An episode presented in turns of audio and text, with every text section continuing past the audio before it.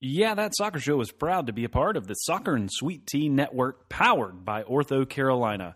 Go check out all the great coverage of soccer in the Carolinas at soccer, the letter N, sweettea.com.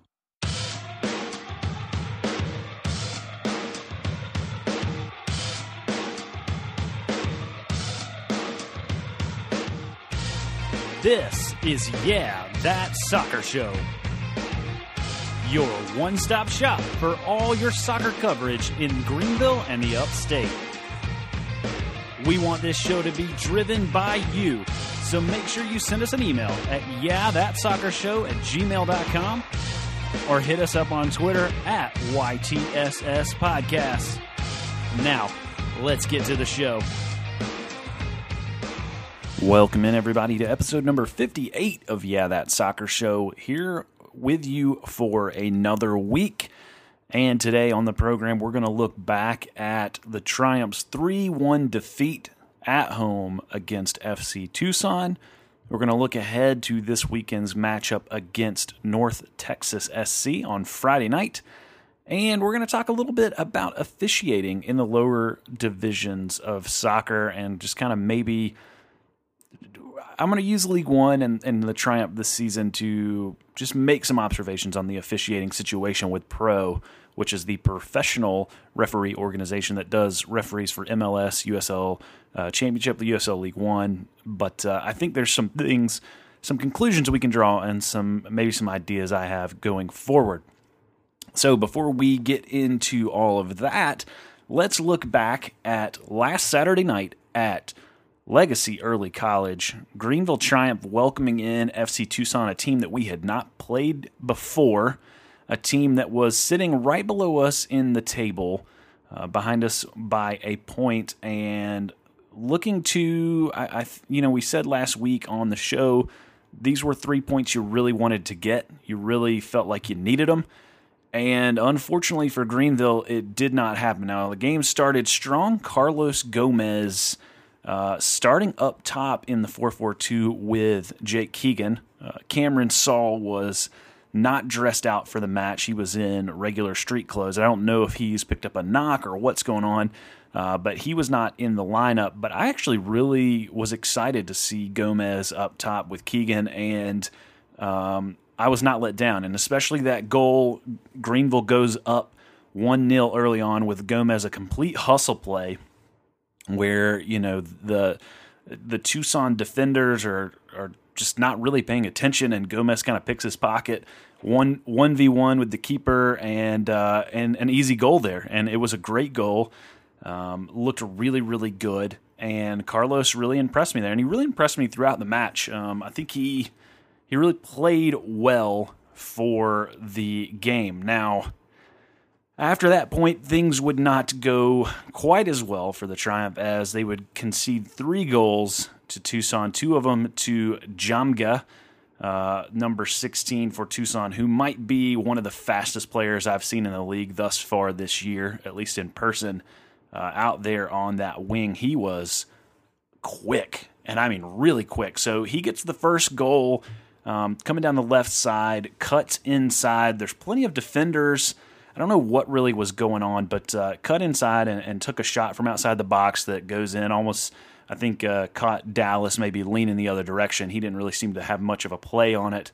Um, that was a, an impressive goal. It looked nice. It looked really good. And uh, then his he scored the third goal as well, which was just a, a complete breakdown of the defense.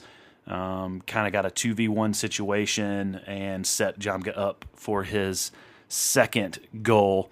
Um, and here's the thing I, I noticed early on, and part of what led to Carlos's goal is that the Triumph were pressing very high. They were really pressing hard, particularly in the first 15 minutes or so. And uh, it, it, ended up with Carlos getting that magnificent goal. And so I think that they they continue to press that. And, and at times, that led to situations where the defenders were so high up and got caught standing, especially with Jamga because he was so fast. I mean, just incredibly fast down that left wing. That uh, you know, with with Kevin Politz out there on that right side, pushed up really high, it was hard for him to get back. He did not have speed to match to match Jamga. Um, and so you had uh, you had the second goal for them. So Jamga got the first and third goal. The second goal from them was off of a, a corner kick set piece and crossed it in the box. Went over all the defenders and then just kind of dropped to a guy that was unmarked, um, Venter, their captain. And at that point, he just he just punched it in. I mean, there was I, I have less issue with that one than than Jamga's second goal, which I felt like was a complete breakdown from being pressed up so high, and maybe even the first goal for Jamga too. I think that contributed to that as well. But um, you know, set pieces are have been a an Achilles heel for the Triumph this season, and that proved to be the case once again. Now, here's the thing: this game, Greenville looked really good. They had almost two thirds of the possession. They had 15 shots, seven of those on target. Um, they were creating chances, and the defense looked pretty good. They there was a couple of chances. There was a a, a, a, sh- a chance early on where Keegan almost bicy- bicycle kicked a goal in, which the place would have erupted had that gone in. Uh, there was another chance a little bit later on where Omar passed it. He, he had it in the box. He passed it over to Keegan. Keegan takes a shot. It's blocked by the keeper but he doesn't bring it in. And then Hemmings has a shot just basically almost at a wide open goal, but there's a defender standing there on the goal line who manages to stop it and kick it out. There's a chance there towards the end. Um, another great chance that just goes right at the keeper, and it's it's hard, you know. I mean, I think I think uh, Coach Harkes made some good substitutions, bringing in Dom and and allowing uh, Cole to push up a little bit at that point. Um, but then subbing in Edmundo, subbing in Chris Bermudez. Um, I think those were all good substitutions. Um, but ultimately, I don't really know what happened here. You know, we've talked all season about scoring being an issue, finishing being an issue. And at times that's just been because we haven't taken great shots. Now, this game, I think we really did. I think we had some really, really good shots. I mean, seven shots on goal is nothing to sneeze at. They're just not going in. And you heard from Coach Harkes uh, maybe a month or so ago just say that, look, every team in the world goes through these periods where they're they're taking shots and the shots are on frame, but they're being either saved by great efforts from the keeper, they're being saved by defenders being on the end line, and that eventually those are going to fall. Well, it just seems like that's a recurring thing for this team, and they they don't seem to be falling. And I'm not sure what to chalk that up to. I've also uh, I also heard Coach Harkes talk about uh, you know the team wanting to be active in the transfer window and looking to try and bring somebody in this summer, and I'm I'm wondering when and if that's going to happen at this point. It feels like we could use a, an offensive piece um, but I just I don't know. I'm not I'm not seeing it. I I really I'm still enthusiastic. And the great thing is, like even with all, even the, with these results going this way, you're still not even out of it. Like that's the great thing about the way that the league has has played this season. You had some draws this weekend that really like helped keep you in it. Greenville's still in seventh place. They're only uh, four points out of the last playoff spot there the schedule, I think, we'll talk about that here in a little bit, lines up favorably for the Triumph going towards the end of the season. But this is, it, it's a tight race. I mean, second place has 26 points and eighth place has 19 points. You're talking seven points between second and eighth. Um, you've got Orlando City down with 13 and Richmond with 15. I kind of feel like those teams are playing themselves out of it, but Greenville is by no stretch out of this playoff hunt, and uh, and really none of those teams from two to eight are. I think North Texas pretty much has a spot locked up. We talked about that last week. They're sitting on 34 points. I mean, they're they're going to be uh, hard to catch. Um, so, look, I mean, we we got to get results going our way, and I don't know what that looks like, but let's look a little bit at the schedule going forward for the Triumph. So, the Triumph will be traveling on the road this weekend on Friday to take on North Texas, the the shining gem of the league. This will be the last time we have to play them this season, unless we meet them in the playoffs. Uh, last time we went down there a couple weeks back, we managed to walk away with a point, which is something that I think would be a huge result for us. Hey, if we can go, if we can go win a game down there at Toyota Stadium, that would be awesome. We're the only team so far to have picked up a point uh, at from North Texas at their home stadium. So let's do that again. I think that would be tremendously helpful to do that. And then we return home to play South Georgia Tormenta, who are currently in second place. Uh, but again, only with 26 points. They're only six points ahead of us. Um, that'll be a big rivalry match. And then we play them again the last uh, the last game of the year. So on the road. So we have them at home, and then we have them on the road the last game of the year. But those three games, there's 12 games left in the season. Those three games are the only three games we have left against teams that currently sit in the top four playoff positions. Uh, everyone else that we're playing, we're playing Toronto uh, three times, twice on the road and once at home. We're playing Forward Madison at home. We're playing them again on the road. We're playing uh, Tucson again at home and on the road. We're playing Richmond on the road. Um, and then Orlando City again back at home. So I think the situation is it's not it's not fraught. I mean, we can we can if we can get the results to go the right way, we we still have every bit uh, of ability to make a push towards the playoffs. And if we can get on a hot streak going into the playoffs, uh, I think that this team has the grit. They've they've gotten better all year. They've developed. Uh, one thing I want to say, Edmundo Robinson, who hasn't played a ton this year, he played early, battled through some injury, came on late in this game, and really I thought looked great. Um, I, I'm hoping to see more of him potentially. I would love to see Carlos get another run up top. I think that those some of these changes you know, I talk about bringing in an attacking piece, and I think that would be great. But also, I don't think that it's unmanageable with the pieces we have. If we don't sign another player, if we don't sign another attacking piece, I think that we have a team that can compete for a championship this season. But we need to find the right combination, and I think that's been the that's been the tricky part. We've had guys be injured all season. We've we've had at least one or two guys injured. It feels like every week. And with a thin roster, um, that means that you're playing guys that aren't necessarily your first choice, it, or or that you're playing them in not their ideal position, and both of those things can affect you. And both of those things can affect the the points, can affect results, and I think that's what we're seeing with uh, with the Triumph this season. So all is not all is not fraught. All is not. Uh, we we haven't lost all hope. We definitely have a chance to to do something as we make a push towards the playoffs. But uh, but hey, this was a this was a tough loss. It was a tough one to swallow. Uh, not fun to not take away any points at home, especially against a team like Tucson, who's right there with you in terms of the table. I think you you would have wanted some points there, and we're to have opportunities to uh, get points back from them. So we're gonna have two more chances to play them, once on the road and once back at home, and we'll see uh, we'll see what happens. So we're gonna take a quick break here to hear from our sponsor, and then we'll be right back with the second half of the show. Welcome back to episode 58 of Yeah That Soccer Show. We spent the first half looking back at the FC Tucson match from last weekend, and so now let's take a chance to look ahead to North Texas SC on Friday night, 8 o'clock p.m. on ESPN Plus, will be taking place down at Toyota Stadium.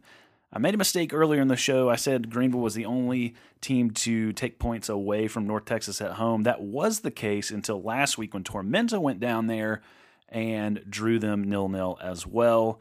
Uh, the week in between our draw with them and Tormenta's draw, North Texas went on the road to Richmond and got the 2 0 victory. So, North Texas uh, hitting a little bit of a lull here in the middle of the season. Two draws, two scoreless draws back to back at home.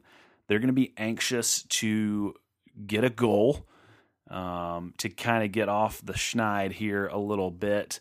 But also, I think maybe something, maybe maybe teams are figuring them out, and that's my hope my hope is, you know, you just played them on the road. You just went down there. You know the environment. You know what the trip's like. It's familiar. I hope that plays to Greenville's advantage. They can go down, uh, have a routine that they know is going to work, go in, maybe make a few tweaks, and look to get a goal. They had chances in that first match. Now, I think they probably they weren't the better team that night, but they managed to do what they needed to do defensively to keep North Texas off the scoreboard. I think if we can do that again and we can capitalize on one of the chances, I think if we score a goal in this match, there's a decent chance we could walk away with three points. It's going to be hard. Uh, North Texas, look, here's the deal. They've got some of the best offensive weapons in the league. Uh, Ricardo Pepi was signed for FC Dallas, but he has been loaned back to North Texas a few times. So who knows if he'll be on the roster on Friday night? Let's uh, knock on wood and uh, and say we hope not, because he's uh, he's a dangerous he's a dangerous player, and uh, and he's he's an offensive firepower powerhouse. Um, but they have uh, but he's he's not the only he's not the only one that can score there. North Texas has the uh, leading scorer in the league, Ronaldo Damus, and so I think uh, they're not going to be short on opportunities to score. That's that's the deal. Um, so we need to make sure we take care of business down there, and and our defense needs to be ready to play. Honestly, I wouldn't be opposed to seeing Coach Harkes run out a five three two lineup. Um, just thinking off the top of my head, like I'd love to see Tyler out on the left, Cole out on the right, and then a center back trio of Evan Lee, Kevin Politz, and Dominic Boland. Uh, then in the center there, you got Aaron Walker, probably Omar out on the left, and I would say Max Hemmings out on the right, and then up top Jake and Carlos. I think that would be a really cool uh, lineup to run out for this game. We haven't really run the three-five-two, but our two outside backs typically play up really high. I think for playing a team like Texas, having an extra man back in the back line would be good. And Aaron Walker is going to play defensively too. Uh, that's just kind of how he plays typically. He does get up in the box a little bit, but he really is more of a defensive midfielder. So I think if you can if you can play a little more defensively against against North Texas and look for your opportunities with Carlos and Jake and even Cole pushing up high, Omar pushing up high, and Max, I think those are the those are your offensive weapons there. Have your defense locked down. Might be an interesting might be an interesting change and something I would be interested in seeing. Obviously, I'm not the coach. I'm not making the call. Um, just something I think could be could be intriguing to see. Um, so, but like I said, they've got uh, they've got Ronaldo Damus. Uh, they might have Ricardo Pepi, who is even though he he signed with North Texas, is still tied for second in the league in goals. Um, Arturo Rodriguez is tied for first with assists in the league. They they have uh, Pepi's taking a lot of shots. Damus is taking a lot of shots for them. Uh, Rodriguez is creating the most chances in the league. They're they're doing really well. I mean, they're they're doing really really well uh, as a league. They have the second most clean sheets in the league, the fifth most saves in the league. This team is is uh, is going to be hard to stop offensively, and they're going to be not super easy to score on either. So it's uh, it'll be interesting. It'll be interesting to see. They they're, they're fairly disciplined team. They don't have any red cards on the season. They're probably middle of the pack. Uh, have just one more on the season yellow cards than Greenville does, and you know that Greenville is a pretty disciplined team in terms of that, uh, in terms in terms of picking up cards. So. Uh, we'll see. We'll see what happens, but uh, should be a good game Friday night, eight o'clock, ESPN Plus, down in Texas. Now, I want to end the show today talking a little bit about the officiating in, at the League One level. This season, there's actually so I got tagged in a in a petition that's going around online. I think seems like it might have been started by some of the Lansing folks um, about the officiating in League One, and and basically it's it's lodging an official complaint, kind of advocating for better officiating across the league my opinion this year on the officiating has been that it's been inconsistent. And I don't mean from game to game, I mean within game. This uh, this past matchup with FC Tucson was a perfect example. I think there was a few incidents early on that really seemed like the game was starting to maybe get a little bit out of control for the ref. It was getting out of hand. Uh, there was a, if you follow me on Twitter, you saw a, a really hard foul came in on Jake, and then a player from FC Tucson who was well out of that play ran over and kicked the ball directly into Jake while he was sitting on the ground. the referee didn't card him, he didn't talk to him.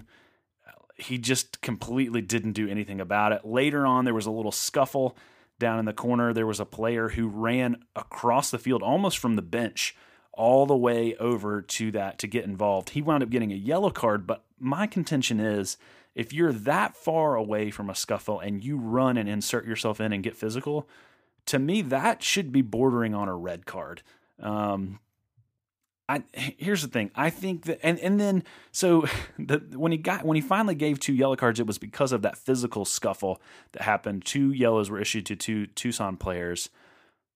But those were the only cards issued in the match, and he let it be very physical at times. He let a lot of hard fouls go, but then he would call really, really ticky tack things, like like things that almost some of them weren't even fouls, in my opinion. And I think that's what we've seen all season from officiating crews. We've seen just inconsistency. You, you call little things, you don't call big things. There's a hesitancy sometimes to give out cards and get a game under control. Games have gotten out of control for some officials this season. Um, but perhaps the most damning thing I saw last Saturday was, uh, you know, I sit right behind the right behind midfield is on the front row is where my my season ticket is. And so I spend some time down on the sideline, but then I try to spend at least a half of every game up in the stands to be able to watch and see. And there was a, a point where there was a ball played down. Uh, I think Cole maybe headed it into the arm uh, of a Tucson player, who had his arm straight up in the air, hit his arm, didn't blow didn't blow it dead, nothing happened, clear handball. And uh, Coach Harkes, you know, said to the fourth official, "Are you not going to call that?" And the fourth official said, "Call what?" He had he hadn't been paying attention. He hadn't been watching the game. And I think that's a major issue that we're seeing is that we have center officials who to be fair, center officials don't see everything. They don't they can't. They, there's only one of them out there. That's why you have ARs on the side. That's why you have two ARs, and that's why you have a fourth official. And that's why they all wear headsets. They're supposed to communicate with one another. If someone sees something, they can help each other out. I think the thing that I'm realizing and the thing I'm noticing about League One is that the officials either aren't communicating things that they're seeing or that the center officials are not listening and taking advice. I think it's the latter, or I think it's the former. I think it's that they're just not communicating. The ARs don't know that they can help. The fourth officials don't know that they can help. And so they're not giving input. They're not helping. They're not saying when they see calls. They're not saying when they're seeing fouls that should be called. And I think that part of this issue is look, pro pro the pro referee organization, they provide referees for MLS, USL Championship, USL League 1. Obviously, we are the low man on the totem pole. We're going to get the young guys, the the the referees who are new, who are just kind of learning the craft. But in that, you're also going to know that you have a lot. Uh, there's potential for a lot of error and a lot of inconsistency and a lot of not knowing what to do really. And listen, I don't know if this is maybe this is going so against the spirit of soccer officiating that it's that it's too crazy. But I would love to see the league maybe say, hey, if we're going to be a league about training and equipping young players, and in this case, training and equipping young officials, because we want. I think that this country desperately needs great officiating, and the only way to do that is to is to raise up a crop of people, give them opportunities to learn on the job, and that's what League One can be. But for fans of these teams and for the players on these teams and the coaches, it's not fair to have them learning on the job. I think they need to learn on the job, but also don't think it's fair to to have them potentially uh, change the course of games through their learning process. So I don't know if this is crazy, but I would love to see the league consider what would it look like for us to have two center officials, to have two men on the field in addition to two ARs and a fourth official, having five officials I don't think it's the craziest thing in the world. Now, ultimately, you could have a head official. You could have one of the two be the head official who's actually making the calls. But I think just ha- being able to have maybe two guys on the field uh, to to just to give you more coverage, to be able to see more things, to be able to catch more things. it's a little bit of a radical idea and thought, but I don't think it's one that's necessarily crazy, like so crazy that it should be just dismissed offhand. Because the level at which we're seeing the officiating in this league, something needs to be done. Whether people need to be trained better, trained more consistently, trained more often, spoken to. I'm sure they're graded. I'm sure they get feedback from game to game, but we're able to watch all these games on ESPN Plus. There's cameras out at every match. There are plenty of camera angles. There's plenty of opportunities for referees to have footage of things and see where they're making mistakes and be able to learn. And I don't know how you do that. I don't know how pro does that. I don't know if they, you know, assign priority to things based on how you perform. And maybe if you are a center official one match and you do a poor job, you get re- relegated to being an AR the next match until you kind of earn your way back up. I would love to see that kind of thing if that's not what's happening. But I think thinking through what would it look like to have two officials on the field. Uh, I don't know. It's just something I'm thinking through. It's something that I think maybe would be fun for the league to consider. I don't think they will. I don't think it's something that pro would would put their stamp on because in a sense, if you are trying to train these guys, you want to train them in in actual situations that they would be in if they move up, which that would not be one, obviously. Uh, but look, it's not. This is not something that's unique to League One. It happens in the championship level. It happens at MLS level. There are plenty of MLS MLS refs who are inconsistent, and it just happens. So I, I don't know what the fix is. I don't know if that's a fix, but it's something I wanted to discuss because I know fans across the league are getting more and more frustrated by the officiating quality in the league, and it, it's something that hopefully uh, I hope the league can address and can can maybe even farm it out because there's other referee organizations besides pro. So if pro is not meeting the needs of the league, maybe the league should look elsewhere um, and consider some radical approaches to the way that we try to keep these games as fair and honest as possible and, and within the within the rules of soccer, but also to make them as competitive as possible. Because you don't want the last thing I want is for a referee to let a game get out of control and then you have fights break out, you have people getting injured because of really hard fouls, which is on the verge of happening just about every match. And that's an issue.